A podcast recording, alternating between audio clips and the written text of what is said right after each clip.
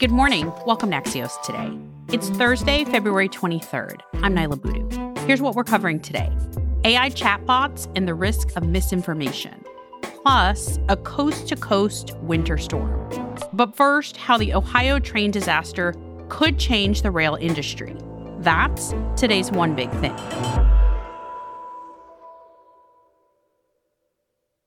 Transportation Secretary Pete Buttigieg is scheduled to visit East Palestine, Ohio today. A train carrying hazardous chemicals derailed there earlier this month, releasing toxins into the air and water. I got to tell you, ever since I came into this job, I have seen the power that multi billion dollar railroad companies wield, and they fight safety regulations tooth and nail. That's got to change. That's Buttigieg speaking on Good Morning America this week, calling on the rail industry to make changes in order to prevent these types of disasters in the future. The Washington Post transportation reporter Ian Duncan has the details on these reforms. Hi, Ian. Welcome to Axios Today. Hi, thanks for having me. Ian, first, do we know more about what led to this accident happening to begin with at this point? We don't know a ton. Uh, the NTSB, the National Transportation Safety Board, is leading the investigation, and they're pretty methodical. They've put out some information suggesting a wheel bearing on this train overheated. They have some video evidence that suggests that. And today they're going to release their preliminary report, which should have some new facts about the derailment and possibly the initial response as well that won't sort of definitively say, here's why this happened, but it should give us some good clues about what went wrong. Specific policies in the industry have been blamed for this accident. What do we need to know about that? There's a general sense that the industry has shifted to this model known as precision scheduled railroading, which is sort of an efficiency drive. So the industry used to rely really heavily on big trains that would carry all one type of stuff. And now what you see more commonly are trains like these ones that derailed in East Palestine that's carrying all kinds of different stuff. And they're using new technology to try and move individual cars of goods where they need to be as quickly as they can. So it means cutting staff and using longer trains potentially. And if you talk to union people in the rail industry, they worry that that is just putting the industry under stress generally. The idea is that it's much more efficient, the, the, criticism comes that the efficiency has then potentially led to kind of corner cutting when it comes to safety as well. One thing we've talked a lot about on Axios today is just the lack of paid sick time for railroad workers. I know that Buttigieg announced some reforms to railroad safety earlier this week. How did paid leave factor into that? That was one of the things that he called on the railroads to do immediately. His view is that if you have workers who can take the time off when they're sick and get better, they're going to be safer when they're on the job. If you remember, this was a big point of discussion leading into a potential rail strike in December, and the administration wasn't able to guarantee this leave then. But in the last couple of weeks, some of the railroads have started striking deals separately with their unions to provide that. So CSX and Union Pacific, two of the big railroads, have done that. So there has been some movement there. President Biden also tweeted that Congress should be involved. How so? One of the big issues has been around this technology called electronically controlled pneumatic braking. And the idea there is that the existing brakes send a signal that travels down the train, and so the cars can't all stop simultaneously. This technology is designed to allow to do that. Congress in 2015 told the Obama administration to take another look at whether that technology was justified. And the Trump administration ended up rolling back a rule that would have required it, at least on some trains. So the administration now is saying maybe Congress can step in and help ease the way forward with that. The other thing that they're looking for Congress to do is to raise the cap on fines. It's just about $200,000 fine that railroad can face, and Norfolk Southern made $12 billion or more in revenue last year. And, and the administration's view is that those fines just are too small to be a deterrent to a company of that size. I wonder if you can put the East Palestine derailment in context for us. How much of a catalyst do you think this may be for change in the railroad industry? It's clearly generated a, a huge amount of attention. Secretary Buttigieg seems to think that that is going to potentially open the door for some action in Congress. But th- this is a huge industry that has a lot of inertia behind it and that has been putting its weight against regulation. They pay and hire lobbyists like lots of industries. Under the Trump administration, they were basically invited to come forward with wish lists of rules that they wanted rolled back, and they were successful in getting some of that. And so they're going to stick by those positions potentially. Ian Duncan covers transportation for the Washington Post. Thanks, Ian. Thanks so much.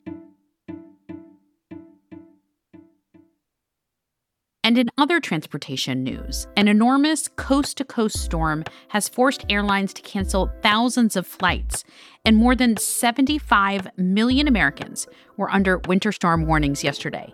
The National Weather Service says the storm will ultimately affect every region of the lower 48 states, with either winter weather, severe thunderstorms, or extreme temperatures likely through at least tonight. Stay safe, everyone. And as always, this is a good reminder to check on your neighbors or others who might need some extra help in severe weather. In a moment, what chatbots could mean for online misinformation. This episode is brought to you by Shopify. Forget the frustration of picking commerce platforms when you switch your business to Shopify, the global commerce platform that supercharges your selling wherever you sell. With Shopify, you'll harness the same intuitive features, trusted apps, and powerful analytics used by the world's leading brands. Sign up today for your $1 per month trial period at shopify.com slash tech, all lowercase. That's shopify.com slash tech. Welcome back to Axios today. I'm Niala Boodhoo. AI tools like OpenAI's ChatGPT and Google's Bard have been the talk of the tech world for their remarkable abilities, but they could also spread dangerous misinformation far and wide. Axios' Sara Fischer reports generative AI doesn't have a clear sense of the boundary between fact and fiction, and experts are sounding the alarm. Hey, Sara. Hey, Niala. Sara, I think we've all seen some fairly unsettling examples of chatbots, like Microsoft's chatbot professing its love to a New York Times reporter. What are experts saying about AI bots and their potential risks? Niala, this reminds me a lot of social media a few years ago, where the biggest misinformation threat wasn't everyday users taking things out of context and spreading misinformation unintentionally, although that is a huge threat. The biggest threat right now is that because it's highly unregulated and it's a new technology, bad actors are very easily able to exploit it. And so what would that look like?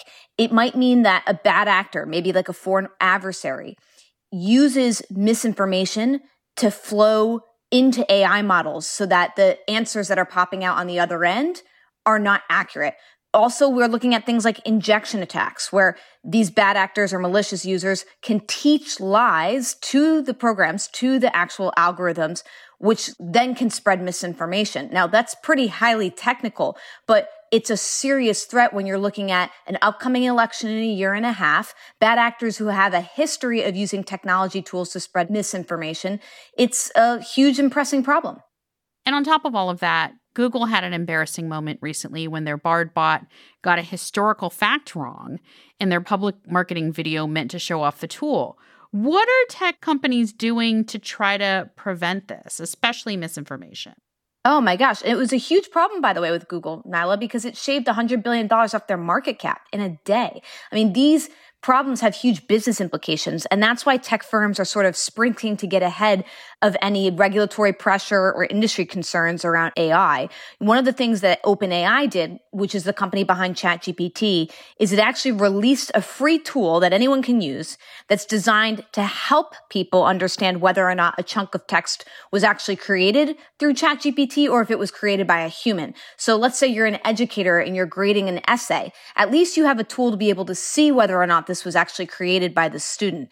You also have tech companies like Google that are starting to issue guidance around their search results saying, look, we're going to use extra caution and you should use extra caution when you're looking at search results around important topics like healthcare or financial information, because in the new world of AI, we need to have extra, extra caution around what we're trusting. Sara, we know that regulation often lags behind technology, but is there anything in the works to help combat misinformation when it comes to chatbots? not in terms of actual regulation from our government. You know, one of the experts I spoke to said, I've been having serious conversations with folks trying to get outreach to government, and I'm having a hard time getting through. I think you're going to continue to see innovation without regulation, and it's going to be both the most beautiful and chaotic period in our tech history. Sara Fischer is Axios' media reporter. Thanks, Sara. Thank you, Niala. I'm Niala Boodhoo. That's it for us today. Thanks for listening. Stay safe, and we'll see you back here tomorrow morning.